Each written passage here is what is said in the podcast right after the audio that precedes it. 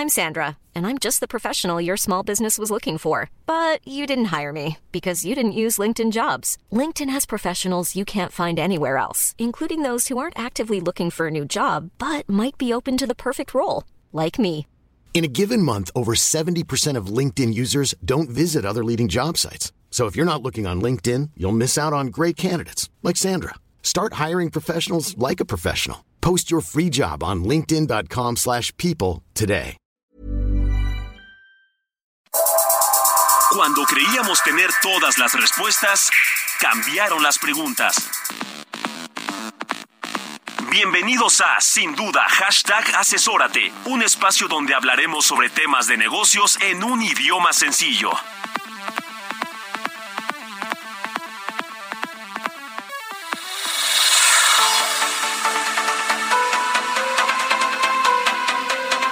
Seguramente, querido, querida, has escuchado por ahí que siempre vale la pena tener de tu lado o muy cercano a un médico y a un abogado.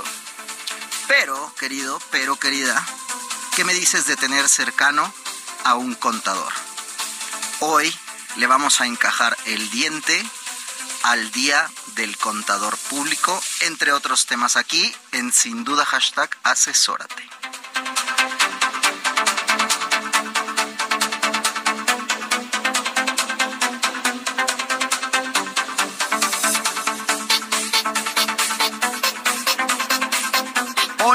¿Cómo les va? ¿Cómo andan? Muy buenas noches, bienvenidos un martes más a este espacio en el 98.5 Heraldo Radio, titulado sin duda hashtag asesórate, yo soy Luis Octavio y como cada martes les doy la más cordial bienvenida, me encanta que nos estén sintonizando en la Ciudad de México a través de el 98.5, todas las estaciones hermanas de Heraldo, así como en el punto com de Heraldo en todo el mundo y otras galaxias. Como cada martes también me permito, queridos y queridas, saludar a mi asesor de negocio, Salvador Garrido Márquez. ¿Cómo te va? Hola Octavio, muy buenas noches, muy contento nuevamente de estar por aquí, también buenas noches a toda la audiencia. Y pues la verdad es que eh, contento porque hoy tenemos grandes personajes, grandes amigos y desde luego si hay día del niño, día de la madre, día del padre, ¿por qué no? Día del contador. Que les queremos mencionar, no es propiamente hoy, esto realmente es el próximo jueves, jueves 25 el 25 de mayo se celebra el Día del Contador. Sin embargo, nos estamos anticipando y toda vez que este programa se transmite los martes, nos permitimos conmemorarlo con un poco de anticipación. Y para estos efectos me voy a permitir presentarles, queridos y queridas, a los invitados del día de hoy, empezando por las damas. Eh, sí, sí, sí, ya estamos todos en la mesa de acuerdos, de acuerdo, perdón. Eh, la presidenta del Instituto Mexicano de Contadores Públicos, Laura Grajeda. ¿Cómo estás, Laura? Adelante, bienvenida. Hola, muy buenas noches. Qué gusto estar con ustedes esta noche. Excelente. No por otra, sino porque lo tengo en, en, mi, en mi tiro de vista. Eh, quiero presentar también al director de la Facultad de Contaduría en la Universidad Nacional Autónoma de México, eh, el querido Tomás Rubio. ¿Cómo estás, Tomás? Bienvenido. Muy contento de esta invitación, muy agradecido contigo y con Salvador y, bueno, compartir con mis preside, mi presidente y mi presidente. Me, Buenas noches. me- me voy a permitir interrumpirte. Sí, adelante. Primero porque Laura tras bambalinas nos comentó que justo estamos también festejando los 100 años del Instituto Mexicano de Contadores Públicos. Así es, ¿verdad, Laura? Sí, estamos en el jubileo. El cumpleaños de, es- del instituto es el 6 de octubre Ok. del 2023, así que estamos preparándonos para esta conmemoración. Perfecto. Y además también tengo al director de mi querida Facultad de Contaduría y Administración de la UNAM. Yo soy egresado de allí. Y pues bueno, hoy me siento más que honrado en tenerlos. Y además vas a presentar a un gran amigo de hace mucho tiempo, de una historia de muchos años, de otra vida, dice una de mis socias, Zoe Gómez, a quien le mando un gran saludo. Y pues bueno, termina de presentar a este amigo. Sobre esas bases también a una personalidad hablando en temas precisamente de contadores. Tenemos al presidente de lo que sería la sede en Ciudad de México, el Colegio Mexicano de Contadores Públicos México, eh, Juan Manuel Puebla. ¿Cómo estás? Bienvenido, buenas noches. Muchas gracias Luis, muchas gracias Salvador por la invitación. Eh, encantado de compartir con Tomás y Laura estos micrófonos, así es que esperamos pasarnos una, una tarde, noche muy agradable. Estamos entre contadores, salvo por Octavio, que incluso hasta el colegio le cambió el nombre. Sí, el colegio, de Contadores Públicos de México, Octavio. y ya estás estudiando contaduría, ¿eh? así es de que ya debes de empezar a... Mis inicios son de comunicólogo, pero ahora ya, y, está bueno que lo menciones porque justo eh, parte de la charla del día de hoy va de eso, de, de platicar sobre la figura del contador hoy día, el paradigma del contador público. Eh, de tal suerte que yo, inclusive siendo comunicólogo de profesión, eh, y al estar tras estar trabajando varios años con contadores, me doy cuenta de la valía que tiene la, la profesión y que hoy día lejos de la imagen que tenemos del bookkeeper, por decirlo de una manera, el contador va mucho más allá. Así que mi querido Salvador, ese es, ese es básicamente un pase raso para ti, para que comencemos la charla el día de hoy. Sí, yo creo que ese es el punto de partida porque hay varios paradigmas en torno a lo que es la figura del contador público. Y hay muchas situaciones que hoy estamos enfrentando que incluso pueden ser adversas. Y me parece que es momento de que nosotros como contadores nos unamos y comencemos a romper esos paradigmas y hacer una nueva imagen a través de los retos y actividades que debemos de llevar a cabo para cambiar esa situación de imagen que hoy tienen muchas personas acerca de la figura del contador. Desde el concepto de que somos muy cuadrados, aburridos, demasiado ordenados, pues sí, sí lo somos, pero también tenemos otras virtudes y podemos potenciar negocios y ese es el punto, definir cuáles son los retos del contador y qué paradigmas debemos de romper y tenemos hacia el futuro. Pues así es de que Laura, te cedo la palabra para que tú nos digas tu punto de vista. Sí, como bien eh, iniciaron la, la, presentación, estamos celebrando el Día del Contador. En 1907 se otorga el primer título de contador a don Fernando Díez Barroso. Esto hace 116 años. Como instituto vamos a celebrar 100 años de vida y sí, definitivamente tenemos un pasado donde pues se ha edificado eh, una profesión donde la ética, los valores éticos de la profesión, donde el control de calidad nos hemos autorregulado a través de una norma de, de, capacitación, eh, de educación constante, no capacitación continua, donde nos eh, hace más de 20 años el instituto está certificando, donde presentamos un examen ante Ceneval para poder cubrir todas las áreas de especialidad del contador público. Entonces, se ha construido una profesión muy sólida, con, con, bases muy, muy firmes. Y bueno, pues ahora a partir de, de, estos 100 años estamos dando otra otro giro a la profesión. Tenemos un pasado muy muy estable, pero un futuro realmente prometedor por todos los, los retos que efectivamente estamos eh, teniendo como profesión. Hay muchísimas regulaciones que cumplir, pero también estamos atendiendo riesgos en, las, en los negocios, también estamos ayudando a las empresas a crear su, su negocio desde la planeación entonces, hoy tenemos más de 100 servicios que presta el contador público y felicidades por elegir estudiar después de ser comunicólogo contaduría pública.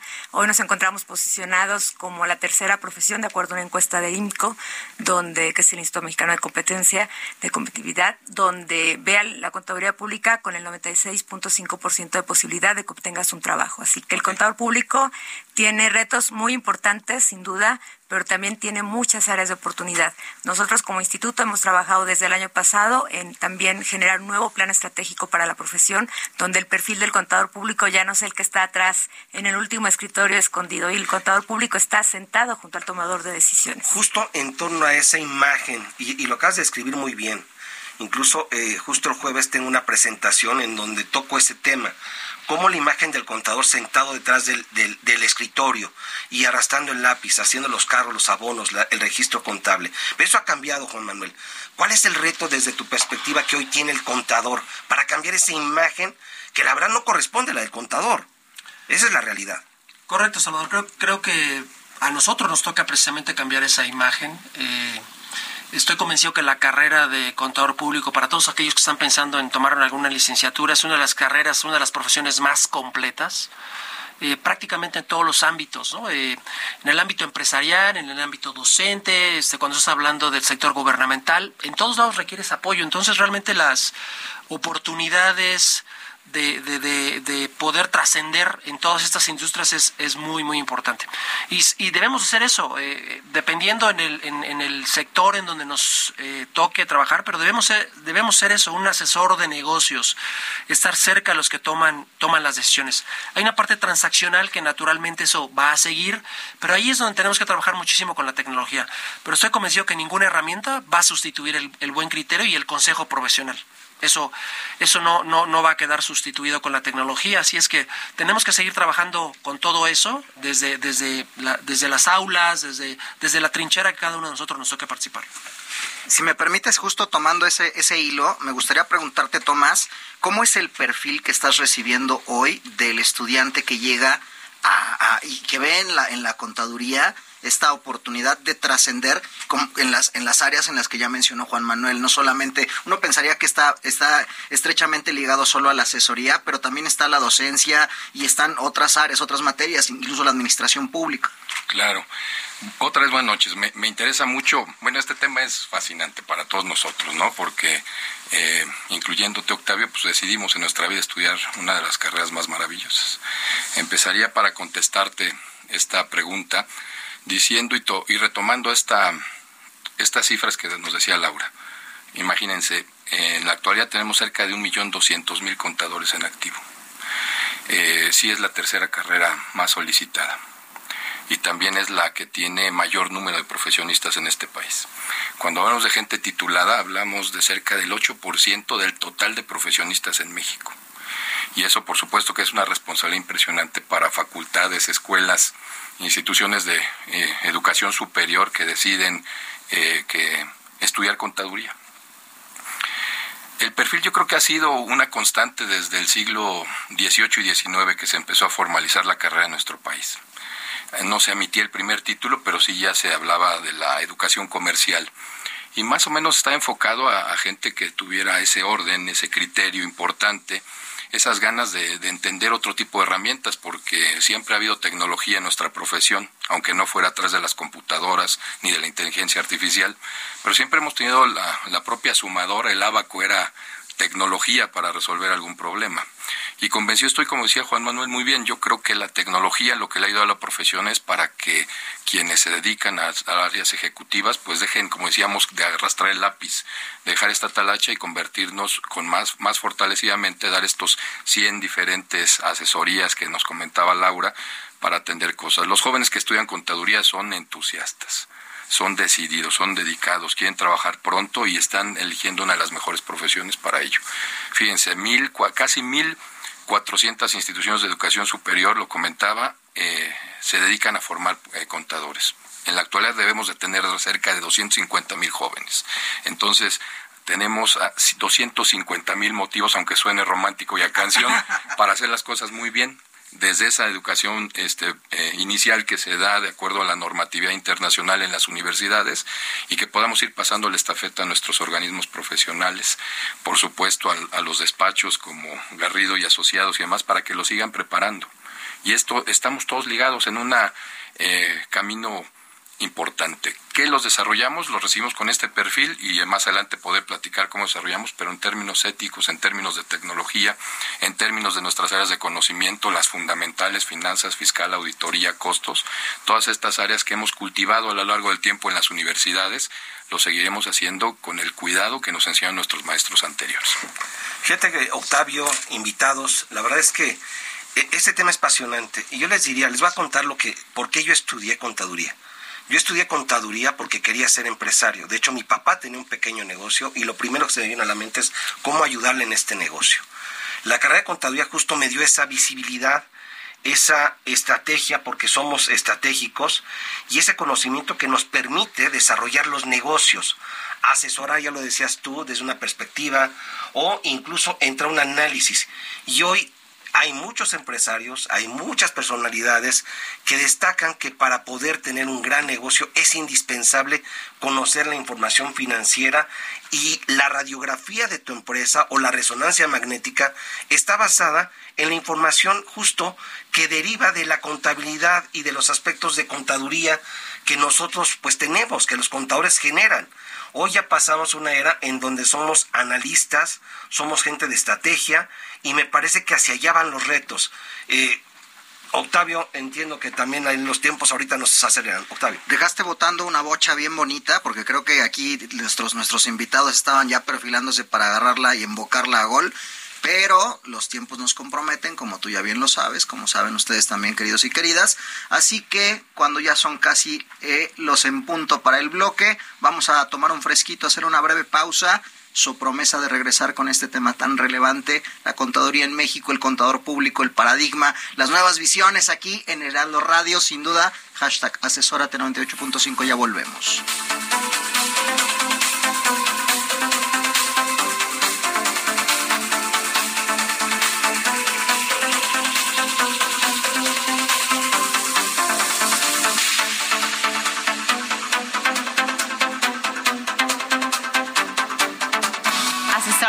Asesórate. Asesórate. Asesórate. Asesórate. Asesórate. Asesórate. Asesórate. Asesórate. Asesórate.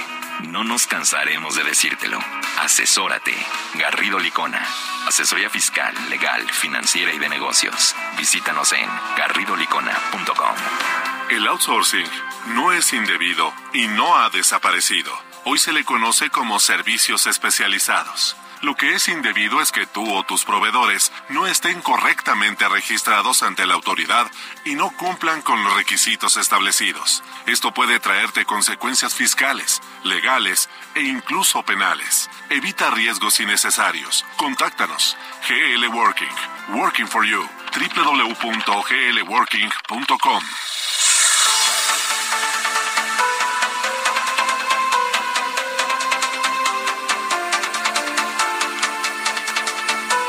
Bienvenidos y bienvenidas de vuelta a Sin Duda Hashtag Asesórate. Yo soy Luis Octavio Valtierra y me estás escuchando por el 98.5 FM en la Ciudad de México, el Heraldo Radio, por las estaciones hermanas en toda la República y en todo el mundo y otras galaxias por el heraldo.com. Estamos platicando el día de hoy con personalidades de la Contaduría Pública en México y me atrevería a decir que también en otras galaxias, mi querido Salvador Garrido Márquez, porque son personajes muy reconocidos en este medio empezando por mi izquierda, Juan Manuel Puebla, Laura Grajeda, eh, eh, perdóname, Tomás Rubio. ya te estaba poniendo primero Romero, Tomás Rubio, perdón. Eh, y justo despedimos el bloque anterior platicando sobre la visión del contador. Nos estaba compartiendo nuestro asesor de negocios, Salvador Garrido Márquez, por qué decidió estudiar en su momento la carrera y, fue el reto de ser empresario. Y quisiera tomar ese hilo sobre retos. Mi querido Tomás, si, si nos puedes platicar desde tu visión, cuáles son estos retos con los que se está enfrentando hoy día este profesionista que ya, ya nos, nos desmenuzaste tan, tan, tan ricamente en el bloque anterior sobre esta creatividad, esta emprendeduría, este, este, este gen de querer inclusive ser un trabajador o una persona productiva desde muy joven. ¿Qué retos tiene ese, ese profesionista? Que yo, después de esta pandemia que hemos pasado, sumaría un par de temas, ¿eh? porque eh, estamos preparados para toda la parte que hemos cultivado a lo largo del tiempo las instituciones de educación superior y, por ejemplo, los colegios de profesionistas a través de esta norma de calidad, norma de educación profesional continua y de las normas éticas que tenemos desde los 1900 en nuestra profesión. La pandemia nos trajo una serie de elementos en donde tenemos que trabajar fuerte con los jóvenes. Miren, eh, aunque hay muchas formas de enseñar la contaduría de manera híbrida, a distancia o de manera abierta, con los diferentes sistemas, el presencial es que tenemos que cuidar mucho. Tenemos hoy en día jóvenes que pasaron casi todo su bachillerato en su casa o que pasaron casi media licenciatura en, en su casa. Hoy el, trabajo tenemos que retomar cosas con el ser humano, regresar a las bases, porque pareciera que todo lo demás lo tenemos que atender, cuando incluso lo hemos atendido a lo largo del tiempo a través de todas las instituciones de educación superior muy bien. Pero ahorita el tema socioemocional es fundamental, el retomar toda esta presencialidad, el retomar y hacer una serie de actividades para incluso eh, alcanzar un nivel de madurez que requieren tener los jóvenes para la edad que tienen para estudiar la carrera tendremos que regresar a la parte vocacional en conjunto con organismos profesionales para desde el bachillerato dar algunos consejos importantes. Perdónenme. Pero yo le decía hace, un, hace unos minutos que las bases son fundamentales. nos enseñaron la partida doble, el orden, el control, y nos enseñaron con un código de ética profesional impresionante. Cualquier contador colegiado y cualquier alumno matriculado en nuestras licenciaturas toma cursos de estos temas y entiende lo que es portarse bien, moralmente bien. Los jóvenes que estudian en las instituciones de educación superior tenemos que seguir fortaleciendo que ellos entiendan, por supuesto, que su formación tiene que ir enfocada fortalecidamente a resolver problemas prácticos a través de sistemas teóricos, perdón. No, no, por favor. No, está bien. Fíjate que acabas de comentar un punto bien importante como reto. El tema de ética y la credibilidad que como contadores públicos hoy tenemos. Ah, no, no, no, no creo que debamos tapar el sol con un dedo. Hoy el tema de credibilidad de nosotros como profesionistas está puesto en duda, está siendo puesto en duda. ¿Qué opinan al respecto? Juan Manuel Puebla, por favor. Tienes toda la razón, Salvador, y es justamente en donde eh, hemos identificado que mm, a través de los colegios y de, y de las instituciones de enseñanza tenemos que trabajar esos temas, ¿no? De ética, de, de, cómo hacer las cosas, de, de, en dónde estás entrando en un conflicto de intereses. La verdad, mucha gente no entiende qué es un conflicto de intereses. Entonces, en las universidades, en los colegios, en los institutos, seguimos trabajando muy fuerte con eso. Tenemos una junta de honor en donde se presentan casos, en donde algún colega llega ahí este, o alguien lo pone ahí porque se portó mal y hay sanciones, ¿no? Quedas expulsado del colegio en, en este caso y creo que profesionalmente pues sería muy penoso, ¿no? Que te, que te, que te expulsaran de un colegio, de alguna institución educativa o de algún organismo, alguna empresa por un tema de ética, ¿no? Entonces, eso Salvador se está trabajando muy fuerte, desde luego siempre hace falta, pero, pero estamos los colegios, las universidades trabajando muy fuerte en esa parte. Fíjate que hace unos días tuvimos una entrevista con Darío Celis y él cuestionaba acerca del tema de corrupción. Y desafortunadamente el tema de corrupción en México es un tema que no podemos dejar a un lado y dentro de esa corrupción, desafortunadamente también, se ve envuelto implícitamente gente, incluyendo profesionales de todo tipo y al contador público. Y ese es un tema de reto que debemos de cambiar sustancialmente. Laura. Sí, definitivamente el tema de combatir la corrupción y de sostenibilidad son retos que hoy tiene la contaduría pública Tú sabes que el Instituto Mexicano de Contadores Públicos es el único organismo que participa en IFAC, que es la Organización Mundial de la Contaduría Pública. Bien decía Tomás que había un millón cuatrocientos mil contadores en todo el país, solamente somos 21 mil asociados al Instituto Mexicano de Contadores Públicos en los 60 colegios federados. ¿Qué quiere decir? Que solamente recibimos a aquellos contadores públicos que cumplen este perfil que ya mencionaron mis compañeros, que es trabajar con ética, trabajar con, con, con valores que nos permitan efectivamente denunciar, es compromiso por, por parte de IFAC, que si tú identificas como profesional algún acto de corrupción, tienes que acudir a la, a la unidad de inteligencia financiera para denunciarlo. Es nuestra responsabilidad y es parte del plan de acción al cual nos comprometimos como instituto a cumplir y actuar.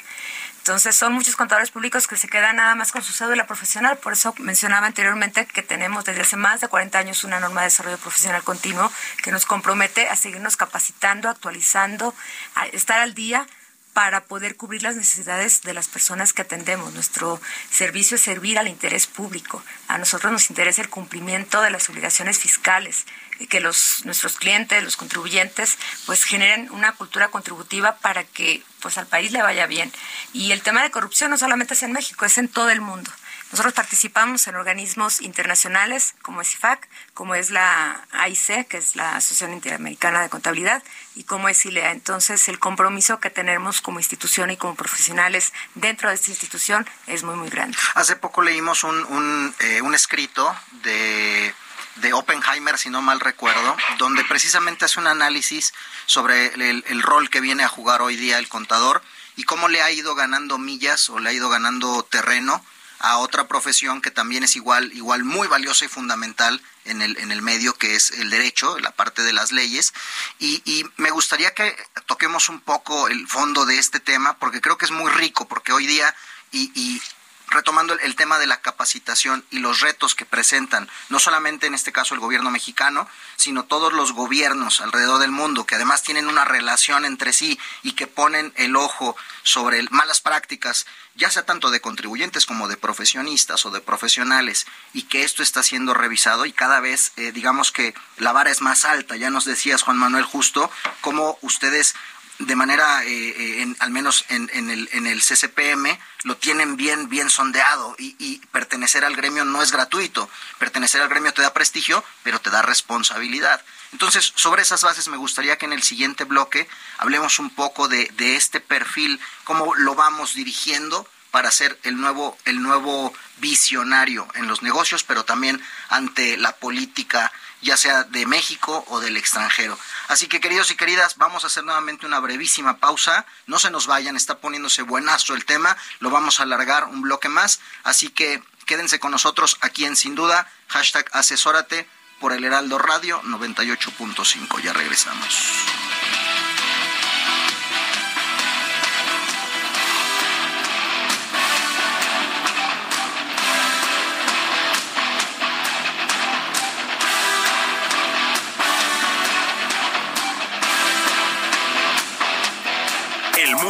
Negocios no se detiene, nosotros tampoco. Regresamos a Sin Duda, hashtag asesórate después de esta pausa. Estamos de regreso en Sin Duda, hashtag asesórate, con el análisis de los temas empresariales. Millions of people have lost weight with personalized plans from Noom, like Evan, who can't stand salads and still lost 50 pounds. Salads generally for most people are the easy button, right? For me, that wasn't an option. I never really was a salad guy. That's just not who I am. But Noom worked for me. Get your personalized plan today at Noom.com. Real Noom user compensated to provide their story. In four weeks, the typical Noom user can expect to lose one to two pounds per week. Individual results may vary. I'm Sandra, and I'm just the professional your small business was looking for. But you didn't hire me because you didn't use LinkedIn jobs. LinkedIn has professionals you can't find anywhere else, including those who aren't actively looking for a new job but might be open to the perfect role, like me. In a given month, over 70% of LinkedIn users don't visit other leading job sites. So if you're not looking on LinkedIn, you'll miss out on great candidates like Sandra. Start hiring professionals like a professional. Post your free job on linkedin.com/people today.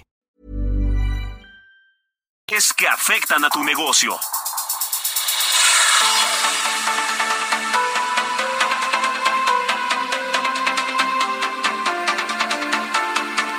Soy Luis Octavio Valtierra y me estás escuchando a través de El Heraldo Radio 98.5 en la Ciudad de México, todas las estaciones hermanas en la República Mexicana de Heraldo Radio, así como a través de El Mundo, el extranjero, otras galaxias en elheraldo.com. Hoy estamos platicando a propósito del Día del Contador con eminencias de la materia. Y en el bloque anterior eh, dejamos ahí sobre la mesa un tema sobre eh, cómo mantener en vanguardia la profesión y los retos que se avecinan, pero además cómo, cómo mantener ese voto de credibilidad en la misma. Así que mi querida Laura, por ahí tenías un comentario bastante nutrido, el cual nos encantaría compartas con, con toda la audiencia. Pues no sé cuál de todos, pero bueno, espero que, que sea el que durante muchos años estamos trabajando en construir un prestigio profesional eh, por lo menos su servidora desde hace 28 años obtuvo el título de contador público. Yo pensé que iba a dejar de estudiar y cuál, ¿no? Después de terminar mis estudios tuve que tomar una maestría, un doctorado y bueno, cumplir con mi norma de desarrollo profesional continuo.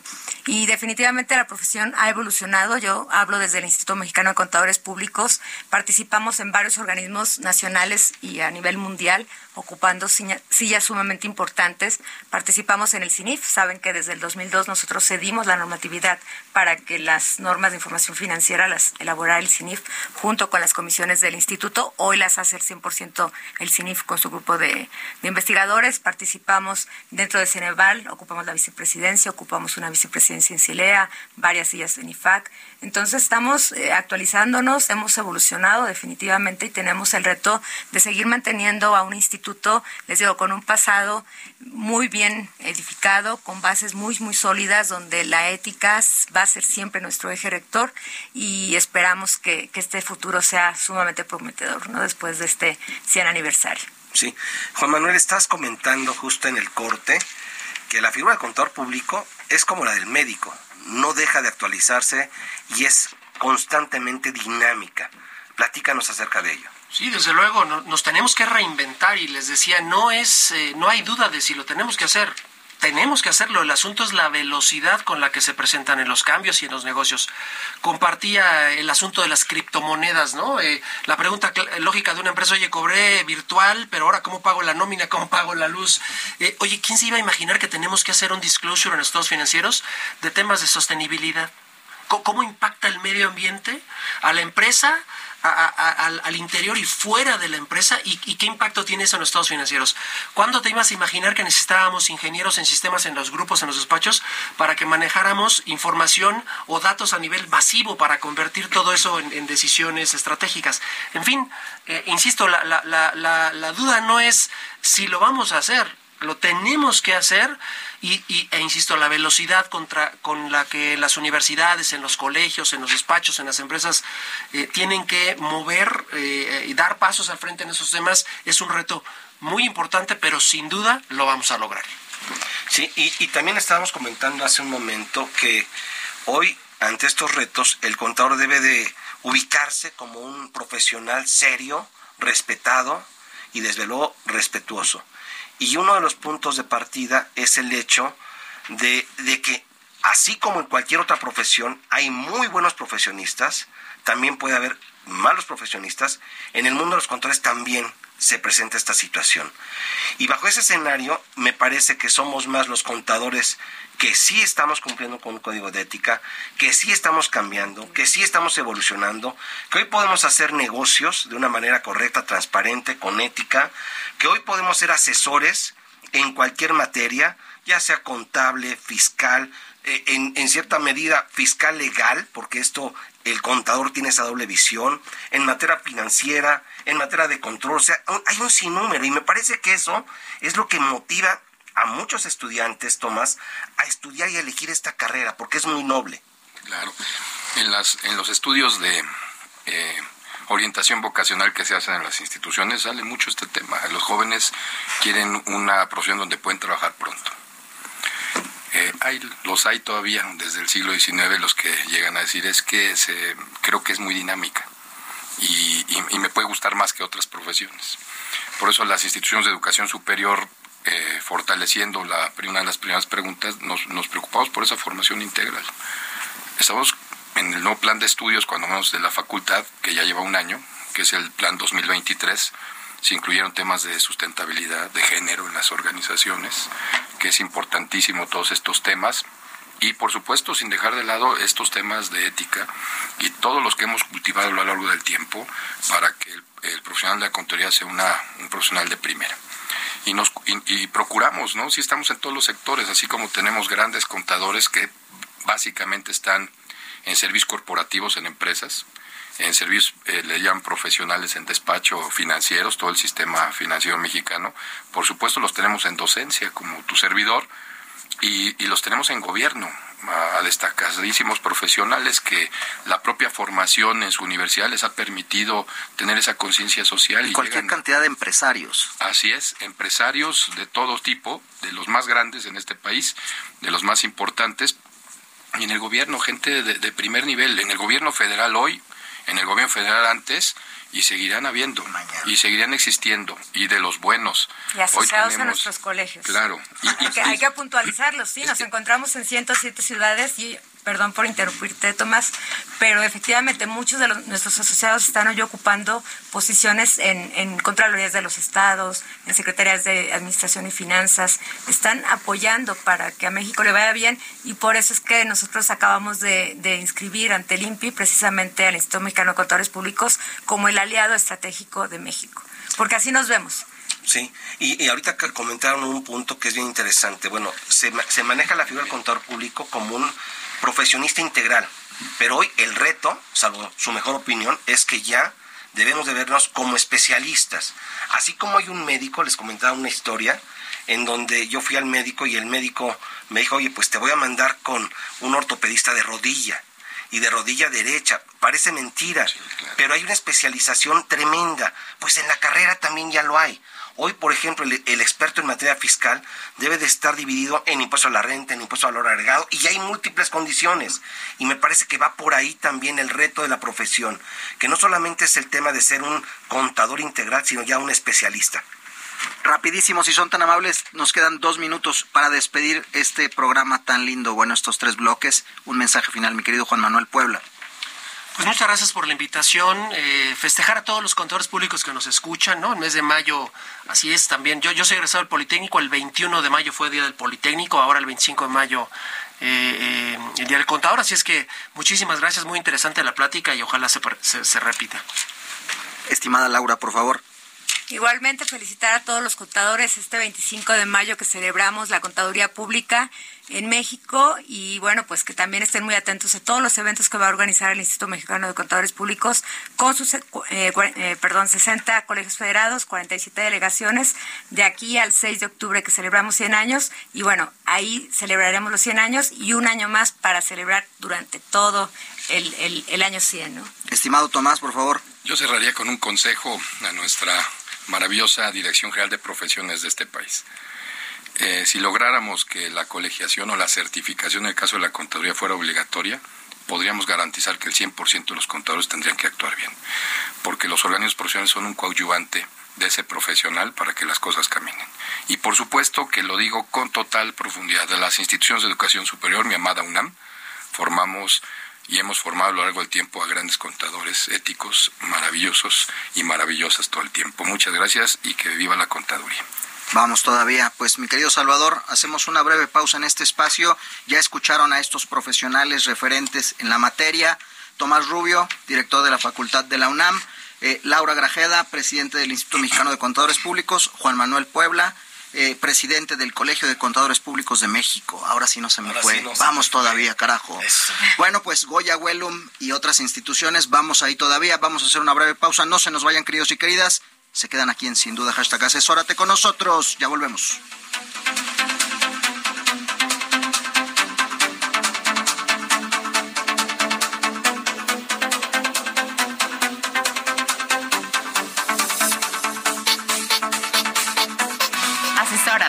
Asesórate. Asesórate. Asesórate. Asesórate. Asesórate. Asesórate. Asesórate. Asesórate. Asesórate.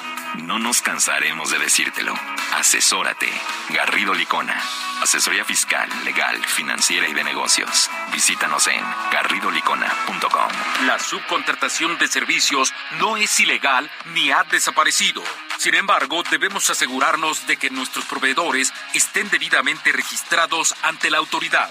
No hacerlo puede provocarnos problemas fiscales e incluso penales. Tenemos la solución tecnológica que te permite detectar y combatir este posible riesgo. Win Business Advisory. Soluciones tecnológicas ganadoras. Piensa en ganar. www.glwinba.com si tu negocio necesita capital, somos tu mejor amigo. Cumpel Capital te ofrece arrendamiento, financiamiento, crédito, factoraje, movilidad y una amplia gama de soluciones a la medida. Visítanos en cumpel-mediocapital.com. Cumpel Capital. Seamos cumpels de negocios.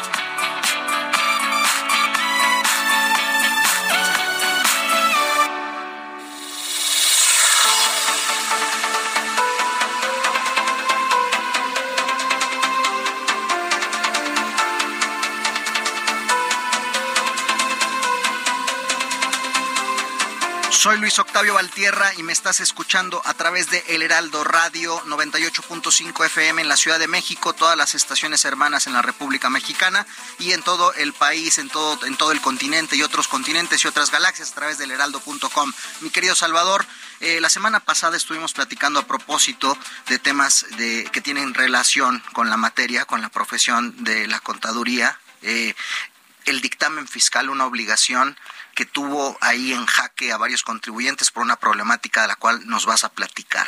Sí, bueno, las empresas que tuvieron ingresos y, de- y que son denominadas empresas grandes contribuyentes deben presentar un reporte que es denominado dictamen fiscal. Esto es aplicable a grandes contribuyentes. La fecha, en este caso de presentación, fue el pasado trein- 15 de mayo, exactamente. Pero resulta que varias empresas tuvieron problemas con la presentación de este dictamen fiscal. Y en consecuencia, pues obviamente esto genera problemas y también implicaciones para estas empresas que no pudieron presentar el dictamen fiscal. Y que fue una circunstancia que obviamente por tanto flujo de información que se tuvo en la base, en el sistema del Servicio de Administración Tributaria, varias no pudieron hacerlo. Entonces, la pregunta en el medio es, ¿cuáles son las consecuencias de no haber presentado el dictamen fiscal para las empresas? en este caso, y desde luego puede ser también para el contador, pero me parece que lo grave es para las empresas. Platiquemos de ello. ¿Cuáles son las consecuencias? Y eventualmente, ¿hay soluciones? Para eso nos acompañan Paolo y Juan José. Por favor. Hola, buenas Juan José Arcos, por favor. Hola, buenas noches, eh, eh, auditorio. Eh, mira, Salvador, realmente aquí el problema que se presentó bueno, fueron varios. El primero es que muchos contribuyentes intentaron presentarlo el último día. Desafortunadamente la página del SAT colapsó desde la tarde. Entonces, alrededor del 40% de todos los obligados a presentar dictamen fiscal no pudieron cumplir con esa obligación en tiempo y forma.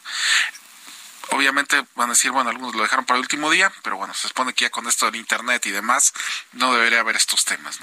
Entonces, yo creo que la primera consecuencia de que presentar tu dictamen fiscal fuera de tiempo es que se considera no presentado y al considerarse no presentado, pues en principio no lo puedes subsanar. O sea, en principio ya no lo presentaste, ya se considera no presentado, entonces yo ya no tendría alguna forma de retrotraer poder, poderlo presentar que se considere en tiempo, como puede ser una declaración, que a lo mejor yo no lo presento en tiempo, la presento después, pero bueno, pues ya subsané, ya presenté mi declaración y evidentemente ya eh, no tengo ese problema. Ahora, ok, ya se tiene entonces por no presentado desde una perspectiva jurídica fiscal el no haberlo hecho en tiempo por razones diversas, en este caso, pues ya es no presentado.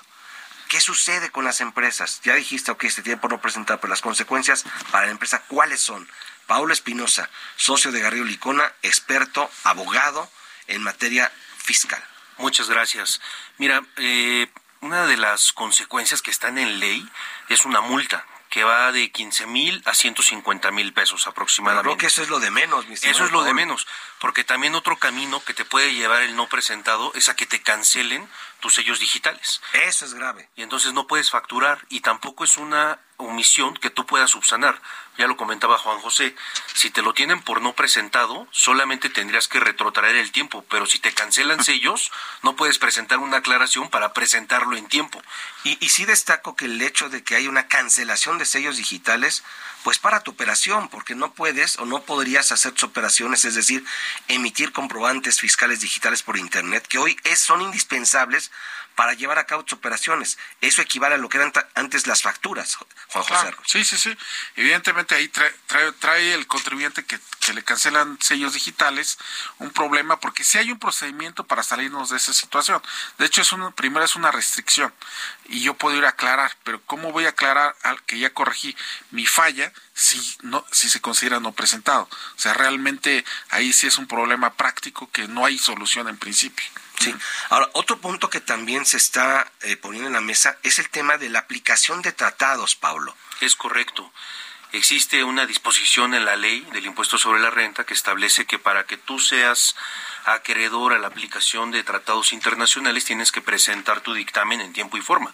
Pero si te lo tienen por no presentado, entonces puedes interpretar que perdiste la aplicación de los beneficios de tratados.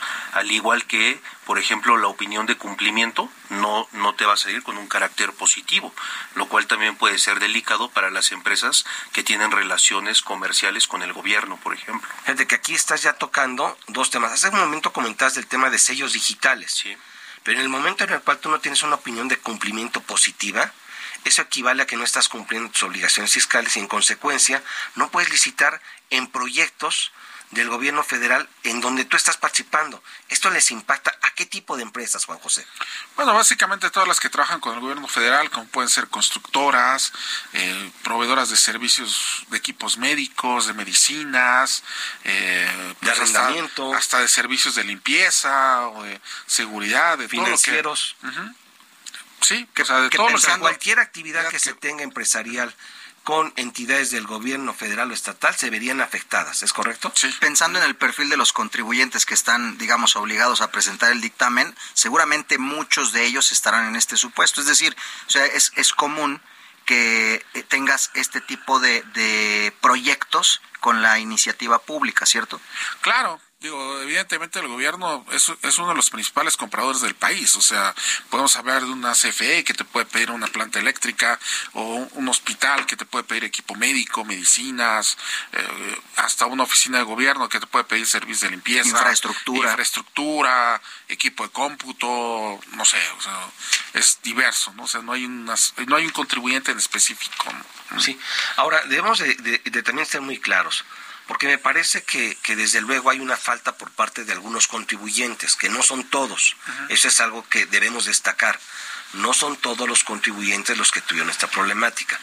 No. Quizás son los menos, aunque son una cantidad importante. Es aproximadamente el 40% de acuerdo con cifras preliminares. ¿Que son aproximadamente cuántos? Si son siete mil siete mil son dos mil ochocientos tres mil. No siete mil son los in, los, los que, incumplidos los sí. que no pudieron presentar okay. su hablando de siete mil ok. Ahora estas empresas en en este caso está probado que no pudieron presentar el dictamen en algunos casos insisto porque la página del SAT colapsó. La plataforma. En esos casos qué es lo que se puede hacer existe una posibilidad bueno, esperemos que la autoridad reconozca esta situación y me parece que aquí sí hay un mensaje hacia la autoridad para que comprenda que esto en algunas ocasiones no depende del contribuyente, son situaciones de caso fortuito que se presentaron y que imposibilitaron a las empresas presentar ese dictamen fiscal. ¿Qué se puede hacer al respecto? Y, y no solo caso fortuito, está bien focalizado el, el, el dónde estuvo la falla, mi querido Paolo. Es correcto, o sea, digo, creo que partimos de la premisa que el hecho de que colapsara la página del SAT escapaba a cualquier situación que pudieron haber previsto los contribuyentes y no es una causa atribuible a ellos. Entonces, lo primero que hicieron en su mayoría de los contribuyentes fue sacar una impresión de pantalla para evidenciar que existía un problema en la página del SAT. Y con esta impresión de pantalla, si nosotros logramos demostrar que no pudimos presentar por no causas atribuibles al contribuyente, entonces podemos presentar una queja ante la PRODECON. Al final del día, eh, o una aclaración o algún otro instrumento. Que para... Habrá que evaluar caso por caso, caso por Paolo, caso, porque obviamente habrá empresas que no pudieron capturar esa pantalla sí. y me parece que aquí es donde debemos de evaluar cada, cada caso particular para determinar si es posible defender esta falta que se presentó derivado de una cuestión externa, no imputable al contribuyente. Y ahí me parece que la autoridad sí pudiera estar abierta a escuchar esas razones que no son imputables al contribuyente. Juan José. Sí, ya, ya pasó en la declaración anual, en donde evidentemente ya tuvieron muchos contribuyentes problemas para presentar su declaración anual por la misma razón. Eh, aquí se vuelve a presentar. Yo creo que aquí, evidentemente, la declaración anual, pues la presentas al otro día y en principio ya cumpliste, o sea, ya no tienes tanto problema. El problema es que aquí se considera no presentado. Entonces, sí es muy diferente la consecuencia que tenemos de una declaración anual a, una, a un dictamen fiscal. Y habrá que ver lo que tú comentabas, el tema de reglas particulares para estos casos que de, existen y también el acercamiento que se puede tener con Prodecon o con la propia autoridad. Hace un momento teníamos aquí a representantes del Instituto Mexicano de Contadores Públicos y el Colegio de Contadores Públicos de México que se están acercando justo para eh, expresar sensibilizar. y sensibilizar de esta situación. Desde luego habrá empresas que no están en posibilidad y no iban a presentar su dictamen fiscal el 15 de mayo, pero hay quienes sí. Y me parece que ahí es donde debe, debe haber esta evaluación de alternativas para poder estar en cumplimiento de esta situación. Porque, insisto, los casos en torno a la falta de cumplimiento son graves. Estamos hablando de parar la actividad, ya sea por un tema de sellos digitales, o estamos hablando de un tema de perder licitaciones y de que tu empresa se vaya al borde del precipicio. Y bueno, desde luego, los temas de económicos tratados. y de tratados que generarían un impacto fiscal severo para las empresas. Sí, creo que es demasiado por una obligación fiscal. O sea, sí no es correcto que no la hayamos presentado el 15 de mayo, pero y además si consideramos que fue por culpa del SAT y que solo es una obligación fiscal, creo que es desproporcional la sanción que te pueden imponer. Ahora, también de esto, yo diría que, y, generalmente yo busco el, el encontrar el lado positivo o el lado de, ok, ¿qué me dejó de enseñanza esto que sucedió? Y me parece que como contadores y como empresarios y como empresas debemos de evaluar que esto no nos debe de volver a presentar, no se, devuelve, no se debe presentar nuevamente. Es correcto. ¿Qué es lo que podemos hacer, Juan José Arcos, para que esto no se vuelva a presentar? Porque nosotros, desde que salió la obligación, Juan José, en este foro, en estos micrófonos, eh, expresamos que debíamos iniciar con la presentación del dictamen desde el día 1 de enero del 2022, pero no nos hicieron caso. Mira, Hoy ya estamos terminando mayo prácticamente. Yo creo que tenemos que eh, evaluar cómo se va a, trabajar para 2023, un plan totalmente diferente, obviamente mucho más preventivo y obviamente pues creo que eso también va a ayudar a las empresas para que tengan un mejor cierre, puedan inclusive hasta optimizar eh, mejor sus recursos y obviamente pues que el dictamen fiscal no sea un dolor de cabeza como fue este año. Ya todas las empresas, yo creo que con esta experiencia saben el nivel de detalle de llenado del dictamen fiscal y entonces lo único que queda es prevenir el 2023 para presentarlo en 2024 en tiempo y forma. Sí, deben de estar trabajando ya en el dictamen fiscal 2023. el contador ya debe estar haciendo sus pruebas selectivas y todo lo que corresponde a este rubro. Luis Octavio, pues un par de temas, la verdad, interesantes. Este último de mucho impacto en las empresas. 100% agradecemos a Juan José Arcos, socio especialista en el área fiscal en Garrido Licona Paolo Espinosa, abogado, especialista en litigio y controversia Más complacido. Muchas gracias. Salvador Garrido Márquez. Un placer, muchísimas gracias y felicidades a mis colegas contadores públicos por este día que vamos a festejar el próximo jueves. Vamos todavía. Feliz día del contador. Un fuerte abrazo para todos y todas. Se quedan aquí en el 98.5 FM, el Heraldo Radio. Nosotros somos sin duda hashtag asesórate. Nos escuchamos el próximo martes. Les mandamos un fuerte abrazo. Chau, bye.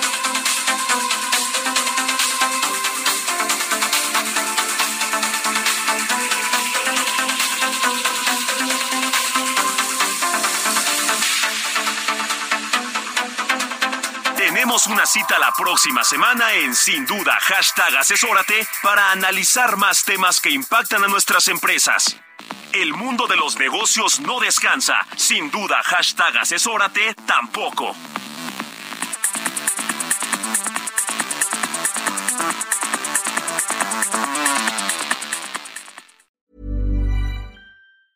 The secret to summer ready skin is here. Osea's number one best selling Andaria algae body oil, clinically proven to instantly improve skin elasticity and transform dry skin to silky, soft, and unbelievably glowing. Its signature scent of freshly squeezed grapefruit, cypress, and mango mandarin transports you to sun kissed summer days. Get healthy, glowing skin for summer with clean vegan skincare from Osea. Get 10% off your first order site wide with code GLOW at OseaMalibu.com.